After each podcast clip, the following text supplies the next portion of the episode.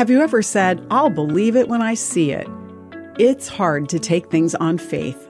I'm Bonnie Sala with Reset. Miriam had recently become a follower of Jesus, but still had occasional doubts. When a friend began expressing doubts about her own faith, Miriam felt defensive. She was afraid that her friend's doubts would amplify her own. Our faith isn't possible without God's tenderness and patience toward us. Not only does God bear with our weaknesses, but He also wrestles with us through our questions. This isn't to say that your faith isn't important.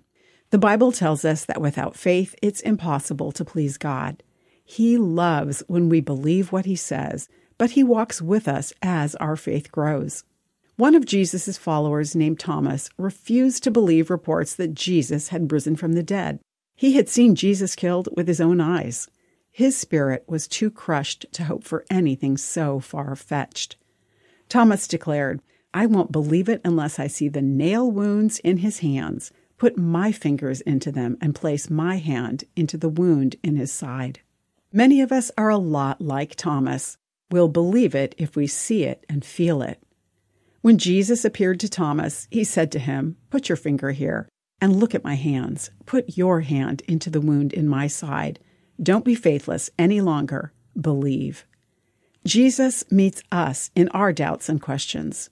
Scripture says there's great blessing for those who believe without seeing. If you or someone you know is where Thomas is, don't fear. God knows the exact terms of your doubts and will meet you there. I'm Bonnie Sala with Reset. To read, share, or hear this again, or to find more resources like this, visit guidelines.org.